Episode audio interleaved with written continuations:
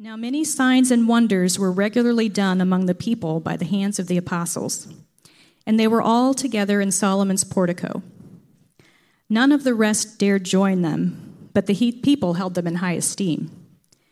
And more than ever, believers were added to the Lord, multitudes of both men and women, so that they even carried out the sick into the streets and laid them on cots and mats, that as Peter came by, at least his shadow might fall on some of them. The people also gathered from the towns around Jerusalem, bringing the sick and those afflicted with unclean spirits, and they were all healed. But the high priest rose up, and all who were with him, that is, the party of the Sadducees, and filled with jealousy, they arrested the apostles and put them in the public prison. But during the night, an angel of the Lord opened the prison doors and brought them out and said, Go and stand in the temple and speak to the people all the words of this life. And when they heard this, they entered the temple at daybreak and began to teach. Now, when the high priest came and those who were with him, they called together the council, all the senate of the people of Israel, and sent to the prison to have them brought. But when the officers came, they didn't find them in the prison, so they returned and reported we found the prison securely locked and the guards standing at the doors, but when we opened them, we found no one inside. Now, when the captain of the temple and the chief priests heard these words, they were greatly perplexed about them, wondering what this would come to. And someone came and told them, Look, the men whom you put in prison are standing in the temple and teaching the people. Then the captain with the officers went and brought them, but not by force, for they were afraid of being stoned by the people. And when they brought them, they set them before the council. And the high priest questioned them, saying, We strictly charged you not to teach in this name, yet here you have filled Jerusalem with your teaching, and you intend to bring this man's blood upon us. But Peter and the apostles answered, We must obey God rather than men. The God of our fathers raised Jesus, whom you killed by hanging him on a tree. God exalted him at his right hand as leader and savior to give repentance to Israel and forgiveness of sins. And we are witnesses to these things, and so is the Holy Spirit, whom God has given to those who obey him. When they heard this, they were enraged and wanted to kill them. But a Pharisee in the council named Gamaliel, a teacher of the law held in high honor by all the people, stood up and gave orders to put the men outside for a little while. And he said to them, Men of Israel, take care what you're about to do with these men. For before these days, Theudas rose up, claiming to be somebody, and a number of men, about 400, joined him. He was killed, and all who followed him were dispersed and came to nothing. After him, Judas the Galilean rose up in the days of the census and drew away some of the people after him. He too perished, and all who followed him were scattered. So in the present case, I tell you, Keep away from these men and let them alone. For if this plan or this undertaking is of man, it will fail. But if it is of God, you will not be able to overthrow them. You might even be found opposing God. So they took his advice, and when they had called in the apostles, they beat them and charged them not to speak in the name of Jesus and let them go. Then they left the presence of the council, rejoicing that they were counted worthy to suffer dishonor of the name. And every day, in the temple and from house to house, they did not cease teaching and preaching that the Christ is Jesus. This is the word of the Lord. You may be seated.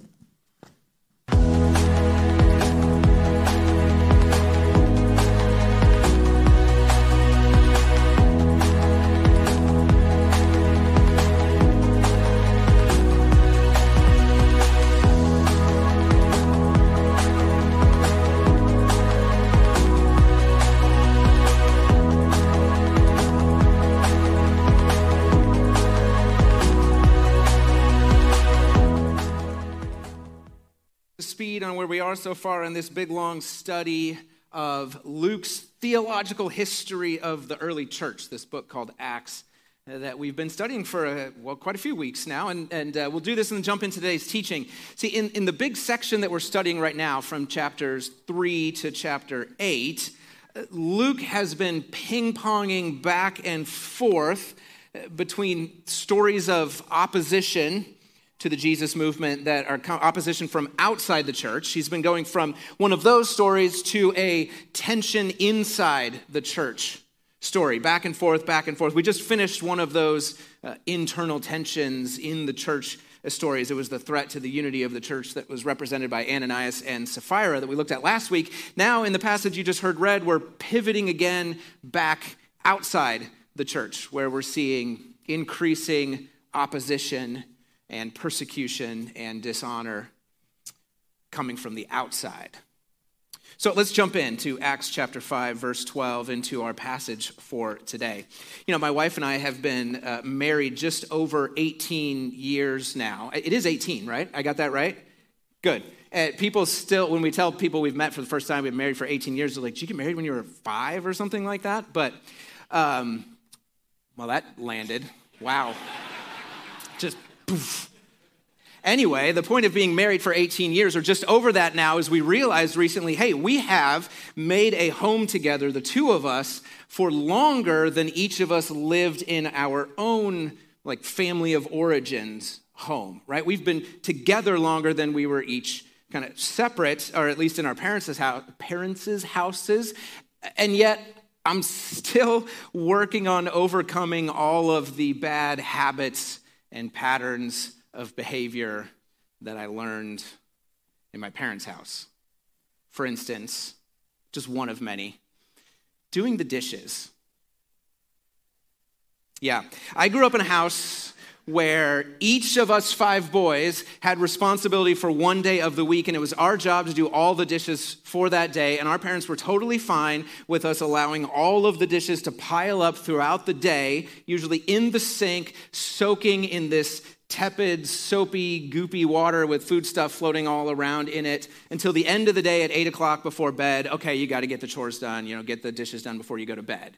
Of course, it was fine if you didn't. You just got all of that day's dishes and all of the next day's dishes as well, and just let the pile continue to pile until, you know, the end of the day, and then you'd wash all the dishes. Anybody else? I'm getting like zero feedback from you guys on this. Now, my wife, on the other hand, grew up in a house where her mother was always doing the dishes. So many times I've been at my in law's place and I've gone to the cupboard, gotten out a glass, put it on the counter, gone over to the fridge, opened the door, grabbed something in the fridge, come back, and the glass is being put in the dishwasher. I'm like, I literally just got it out. She's like, oh, I know, I saw it out on the counter and I thought I'd clean up a little bit. It's like, so now I okay, objectively, I look at it and I think neither one of these approaches is right or wrong. Um, my wife disagrees. One of these approaches is definitely wrong. Her approach, her family's approach, is about maintaining cleanliness throughout the day. My approach is emphasizing the efficiency of doing all of the work at once. Right? Okay, thank you because first hour I was getting boos and I was like, let's not even get into how much you're supposed to rinse the dishes before you put them in the dishwasher or whether like the knives go point down or point up or anything like that, because I don't think I'm going to win any of those arguments either. But my point is, and we all get this, when, when you grow up doing things a certain way, it's not just that that becomes the, the habit or the habitual way you approach the world, it's that it actually changes the way you see the world around you. I, I literally can't see dirty dishes until the sun goes down.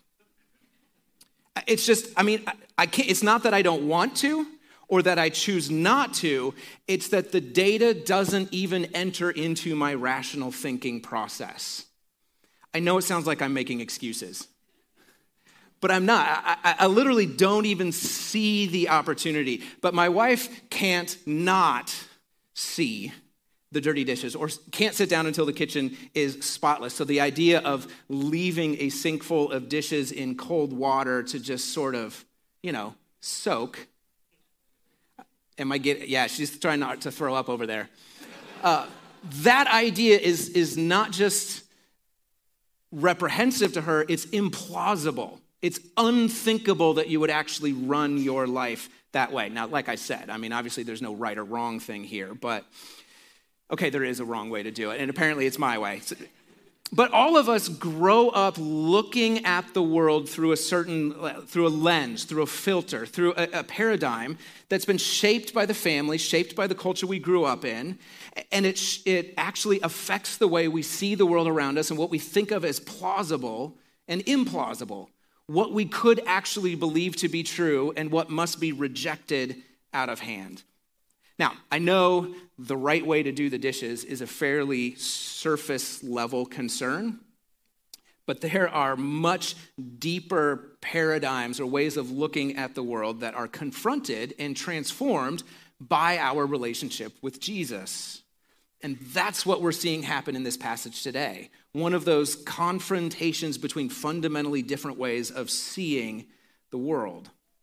Because the apostles, the leaders of this Jesus movement, are, are following a king who is calling them to reorient their deepest values, their way of seeing the world, and in this particular story, to find honor in what the culture calls shameful,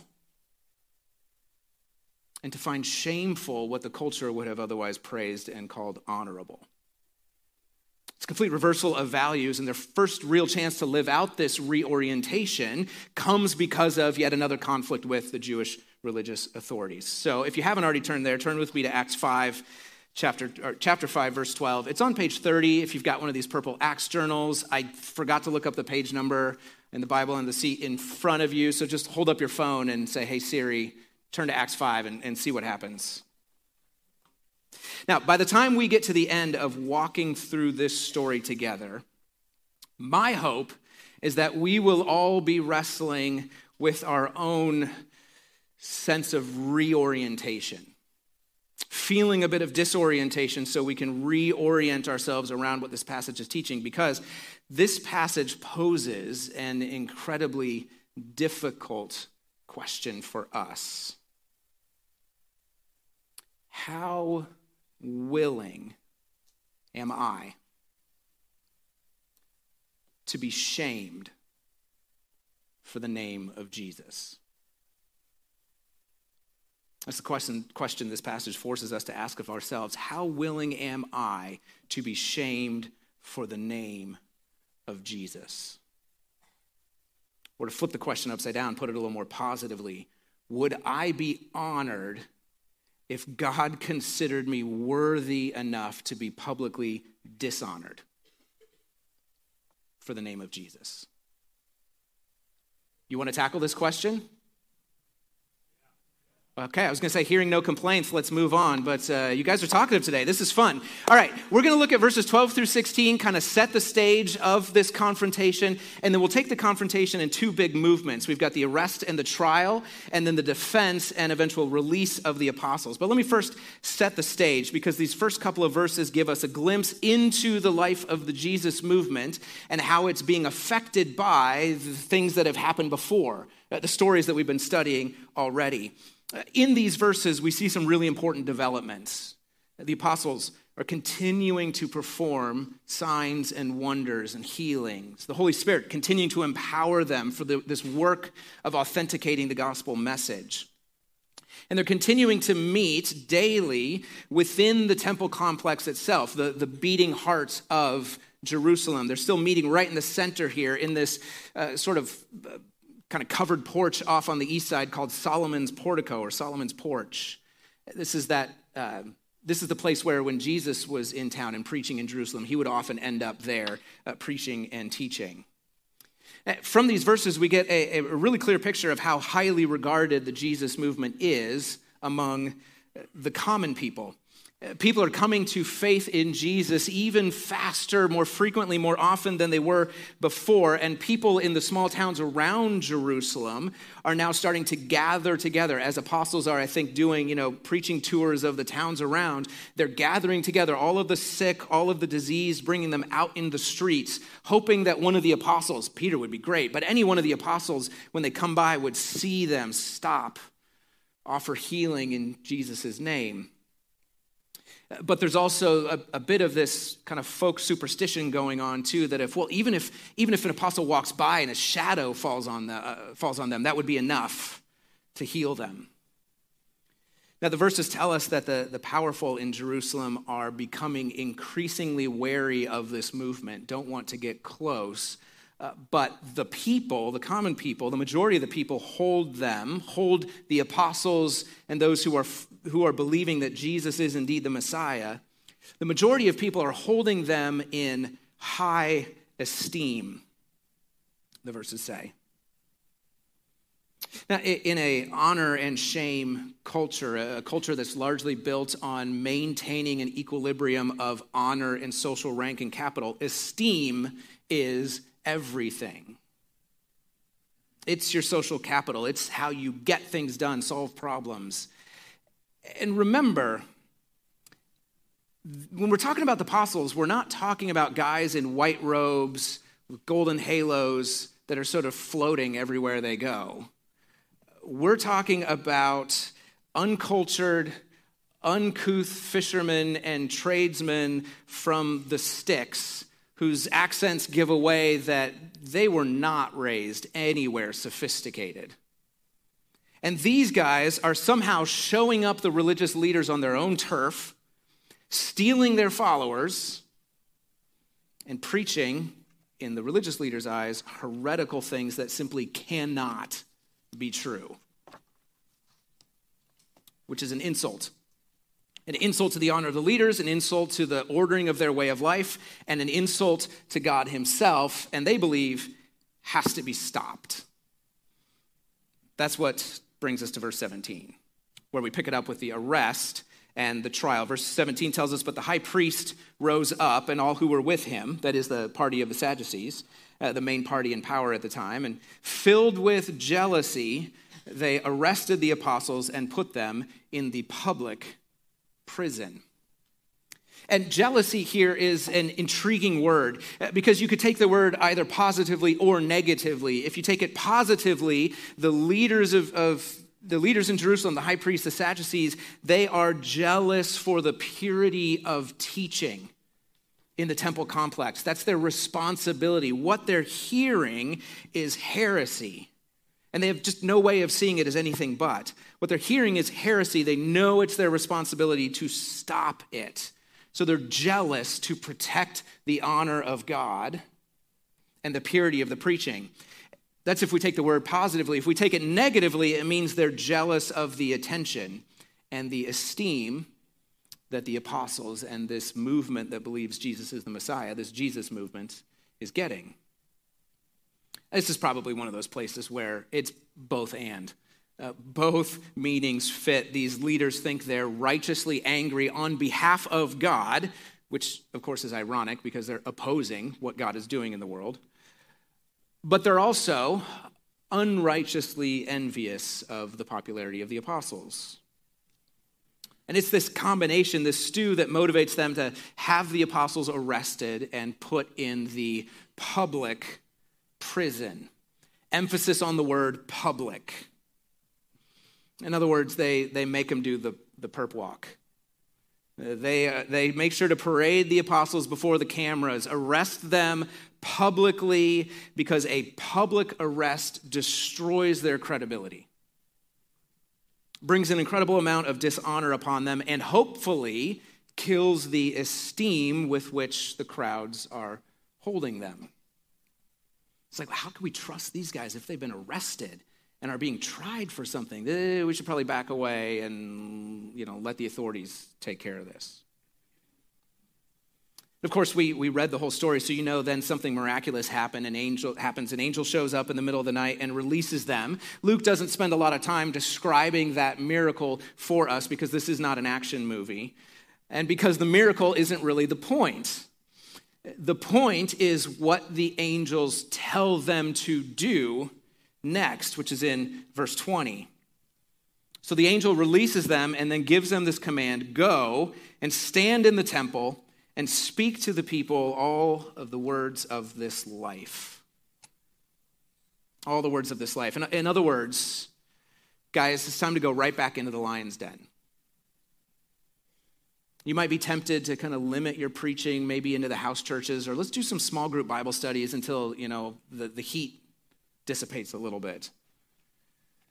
But the angel says, No hiding. Go right back to the one place where the high priest and the Sadducees have absolute control. Back to the temple. And once you get there, I want you to keep doing the very thing that got you arrested in the first place. Sound wise to you? Not particularly, but the apostles obey immediately. First thing in the morning at daybreak, they're right back at it. And of course, the, the verses that follow have this great scene of confusion and irony. It's, it's almost like a, a farce, like a Marx Brothers movie or something. What's going on here? Uh, as the high priest tries to get the trial started and discovers that the prisoners aren't in prison, he was like, Where's the prisoners? Like, normally they stay where you put them, but not in this case. We can't find them. Eventually, they, they finally get the 12 apostles back, uh, back into the courtroom where the trial can begin. And unlike the last time, this trial has teeth. The first one was just a warning. And the last time the, the high priest charged them hey, no more teaching in the name of Jesus. They were given a direct command by the highest authority, and they have now publicly flaunted that and are back in being tried for it. So it begins in verse 28 say, Hey, we strictly charge you not to teach in this name, but you have filled the entire city with your preaching. Even more than that, the council accuses them of, eh, they say, you, you, have, you, you intend to bring this man's blood upon us. Meaning, everywhere you're going, everywhere you're preaching this message and telling people that we're the ones who killed Jesus, you're saying Jesus was innocent and we killed an innocent man. You are attempting to, you're accusing us of dishonoring ourselves by putting an innocent man to, to death by a, a, a mistrial of justice.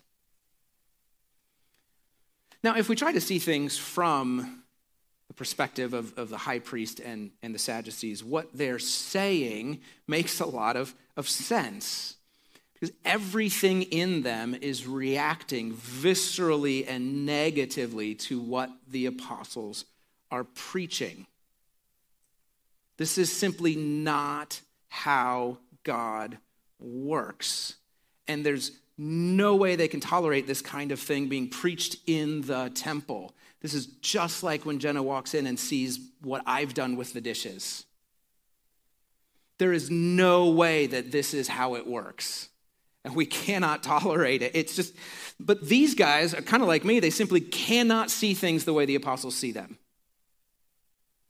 Can't see it. They're looking at the same data, but the paradigm through which they're filtering it all blinds them to the possibility that this is actually God at work. And to see things the way the apostles do would be to admit that everything they've done in the last couple of years, from opposing Jesus to contradicting his teaching to conspiring to kill him to trying to squash the, the Jesus movement, they'd have to admit that all of it was wrong. They would have to publicly shame themselves by admitting that they'd been wrong this whole time and bring dishonor on them and their families and their communities. It's just not plausible. It's unthinkable. They don't have a way of actually thinking about what that would look like. And they have absolutely no interest in being shamed for the name of Jesus.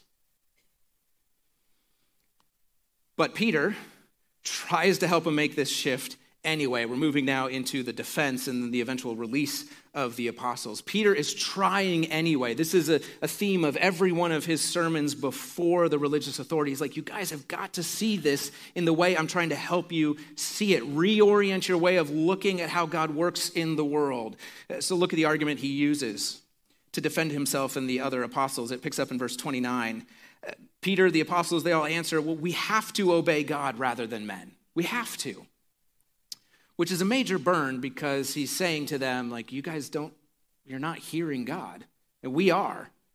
And we have to obey what God is saying. And then he goes on and continues to explain. You know, I, I know you guys don't think Jesus was the Messiah sent by God because he was killed, because you killed him in a way that, that God has always said, you know, hanging someone on a tree is a way of saying this, this person is cursed by God.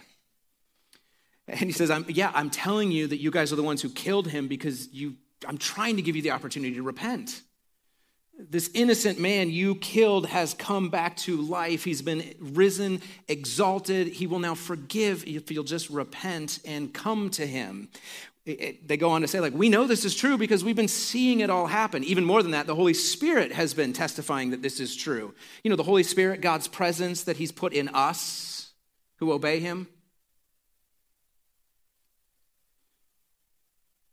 You can see why they're their response is one of anger. They were enraged. Peter is accusing them of missing God's clear actions right in front of them, missing it so badly they killed God when he showed up. And he's telling them that they need to repent of what they thought of as defending God's honor. Do you want us to apologize for defending God? You want, to, you want us to apologize for executing a blasphemer who claimed he was God? These guys are looking at each other and it's like, are, is, are they saying that we're so us, you know, we're so bad at seeing God at work that we need a bunch of uneducated backwater hicks to clue us in? Like seriously? So they're enraged and wanted to kill them, all 12. I mean, the, the Jesus movement is hanging by a thread at this moment because all 12 apostles, remember, it's important to have all 12, that all 12 apostles could have been wiped out like that. If only this, this council could come up with a way of justifying to Rome why they want to kill 12 people when they're actually not allowed to execute anyone. So, with everything hanging by a thread at this moment, there's another miraculous rescue this time from a completely unexpected place. There's a popular Pharisee named Gamaliel. Uh, Pharisees don't hold much power in Jerusalem, they're a lot more powerful up in Galilee. It's the Sadducees in control here. But this Gamaliel is highly esteemed, held in high honor by all the people. He's got the social capital, and he steps up, takes control, ushers the apostles out, goes into closed session, and tries to calm things down. And he gives a long speech, but basically he's arguing that like hey we've seen this before in the past when different people set themselves up and tried to make themselves into somebody. Kill the leader eventually the followers kind of fade away. He's saying give it time. This is going to fizzle out just give it time. And if it doesn't fizzle out that probably means that actually this is something god's doing and you don't want to find yourself on the side where you're fighting against god right no it's an unlikely defense from an unlikely source. But it, it calms down the court enough that they call the apostles back in, tell them, look, we said don't preach in this guy's name. We're serious about it. To prove we're serious, we're going to beat you, uh, which they do. And then they say, okay, so no more of this. Like, we're serious this time, and send them out. And that would be the end of the story, except Luke gives us in, in verses 41 and 42, he gives us the key to unlocking and understanding this whole story. When he tells us, especially in verse 41, then they, the apostles, left the presence of the council, rejoicing that they were counted worthy to suffer dishonor for the name. Now, we don't live in an honor and shame culture in, in the modern West, or at least not a, a culture that is largely built on trying to maintain honor and social status and hierarchy before others. So uh, the, the juxtaposition of the words in this sentence, you know, don't really grab us the way they might grab a, a Jewish or a Greco-Roman reader in the first century. But to rejoice in suffering dishonor is absolutely ridiculous. It's a total reorientation. It's seeing the world in a completely different way. In this type of culture, relationships are how you know who you are and where you belong. Social capital is how you get things done. You don't solve problems by paying money or appealing to law or justice. You solve problems by giving your name, identifying your family, relying on your social status, position, your social currency. So, to suffer dishonor, this is just about the strongest Greek word for it. To suffer dishonor is to, to have your entire social capital uh, stripped from you, taken away, no resources left for solving problems, getting what you need in life, uh, even for knowing who you are and where you belong. Uh, imagine that you lost your job and you drove home only to find that your house had burned down. Uh, and then you got online somehow in this analogy and discovered that your investments had totally tanked. And you try to call your friends and family to tell them, but they've all moved across the US and changed their numbers and not given them to you. That's what it feels like to suffer dishonor. In, that's what it feels like for someone in an honor and shame culture. It's disorienting, it's devastating. And they are rejoicing. They're rejoicing that in God's eyes, they were counted worthy. They were honored enough by God to be dishonored for the name of Jesus. They were honored to be dishonored, or not ashamed to be shamed even though it cost them everything. We got to ask ourselves, like, why? And it's because they had found a completely new source of honor in the name of Jesus, not in their own names, not their own social status or social capital. Their honor and, value or their sense of worth and identity had, had shifted. They were members of a new community, uh, the Jesus movement. They were part of a new family right, the family of God. And so they're happy to lose everything for the sake of the name of Jesus. Which is why nothing the council does or says to them dissuades them from bringing honor to the name of Jesus. They continue to teach in the temple and from house church to house church. Nothing deters them from preaching life in Jesus' name. But you know, we're going to ask this what about us?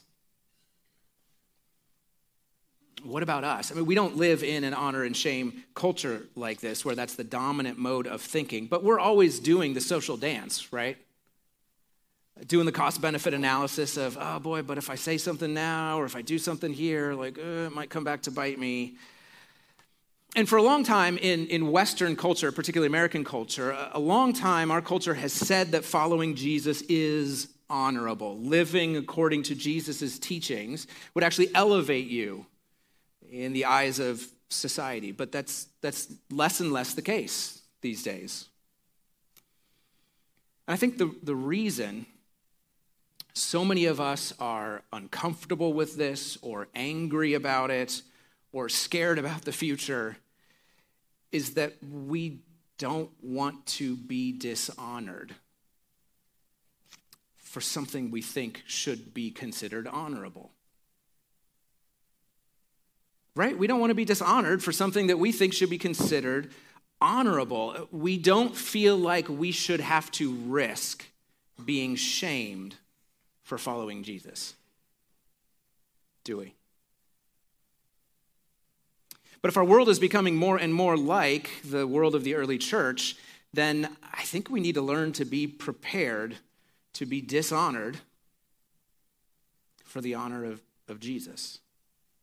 I, I heard a, a, pastor in a much more progressive part of the United States than Indiana uh, say recently that he was working on a new project on writing a catechism for social ostracization.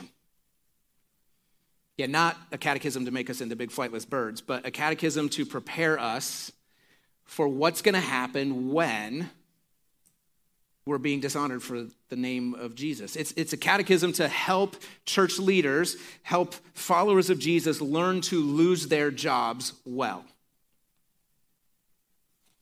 It's resources for church leaders to help followers of Jesus learn how to lose their social standing well, to lose their community's respect well because we're being adamant that the only way to true and lasting life is through Jesus the Messiah.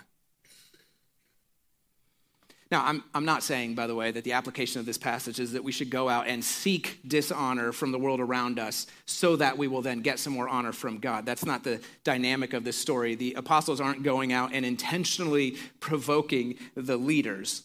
They're doing what God tells them to do and inviting the leaders to then see things the way they do. So uh, the application is not, hey, go get online stand up for the truth, just say it like it is, and, and so we can pridefully stand up and say, well, I don't care what you all think, I only care what God thinks. We talked about it a couple weeks ago. There's a really big difference between being faithful to Jesus and using Jesus to justify jerky behavior. Right? Those are different. But this story, at the very least, this story reminds us that the church, the church that we are part of, that we have been part of for the last 2,000 years, this church, if she's staying faithful to teaching the words of life, to faithfully speaking the name of Jesus, if the church is teaching and preaching that Jesus is the Messiah, the Savior of the world, and the only source of life everlasting, if the church is staying faithful to that mission, she will always be at odds with whatever culture she's in. There are going to be things that resonate, but there will always be things that are in opposition, that the church is in opposition to some aspect of that culture. In fact, if our beliefs are never considered in some way offensive by an unbelieving world around us, we've probably neglected some key part of the gospel and softened it because we don't want to risk being ashamed for the honor of Jesus. Because the hope of the gospel is not that we transform culture so that we never risk to, having to be shamed for what we believe. The hope of the gospel is that the gospel transforms us so that we can rejoice when God says, Yeah, you're worthy of being dishonored because you follow me. So, question is that what you believe? That following Jesus is worth being shamed and dishonored by the world we live in? And I don't just mean like the world as in, you know, the world out there, but I mean like the people you're going to see at Thanksgiving and Christmas. People in your own family, people you love. Is following Jesus worth being shamed and dishonored by the world around us? Do we believe, in other words, that, that being known and named by Jesus is better than being awarded and applauded by those who don't know him? So, back to the question we started with how willing are we to be shamed for the name of Jesus? Not how eager are we, how willing. Because getting to that point is going to require a whole shift in how we see the world. And honestly, I'm not sure I'm there yet. But I want to be. And for the sake of the mission of the gospel in the world we live in, I think we have to be. So, uh, why don't we pray and ask for help?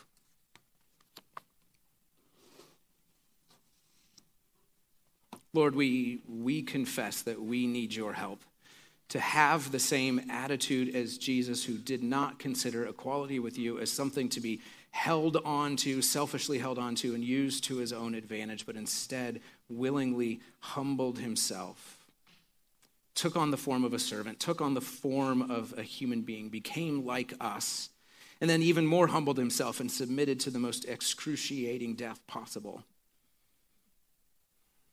but Father, then you exalted him to the highest of places so that every knee would bow and every tongue would confess that Jesus is Lord. Father, to have that humble heart uh, eludes, it certainly eludes me, and I think it eludes most of us in the room. And so we simply pray for your grace.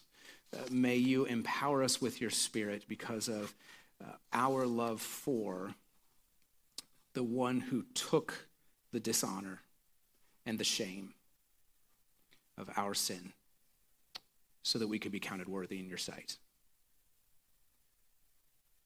And may your gaze of love be all that we ever need. We pray in Jesus' name.